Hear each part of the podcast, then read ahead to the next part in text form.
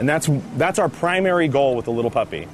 So I'm telling you, with a puppy like this, I would be doing sit and down and stand and touch pads. And don't worry about any of it. Worry about the engagement between you and the dog. Teach them what their, your language for communication is. Teach them yes, good, and no. Teach them that you have things that they want, and teach them to pay attention to you. Because if you have that, if I have engagement, sustained attention from my dog, teaching them to sit and down is a piece of cake. If I have half my dog's brain with me, they come out and they take a reward and they go, Oh, what's that? Oh, I want to say hi to that person. Oh, what? A leaf. Whoa. Oh, I look at you again for a second. I give them a reward. Oh, they check out again. Then I only have half the dog's brain with me, and trying to teach them to do things will be a big pain in the neck. The dog will only half learn. They'll look away. They'll look away when I'm trying to ask them to do something. It's a big mess. And the dog starts to say, "Uh, "You're annoying. I don't. I don't know what you really want." And they start to. We start to color the, basically their whole attitude about obedience.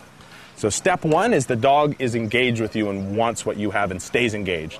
And don't rush the other parts. Some dog may be seven weeks old, may follow you around staring at you. Great, you hit the jackpot. Some other dog might not at all. Don't worry about it. Work on that part of it more than anything.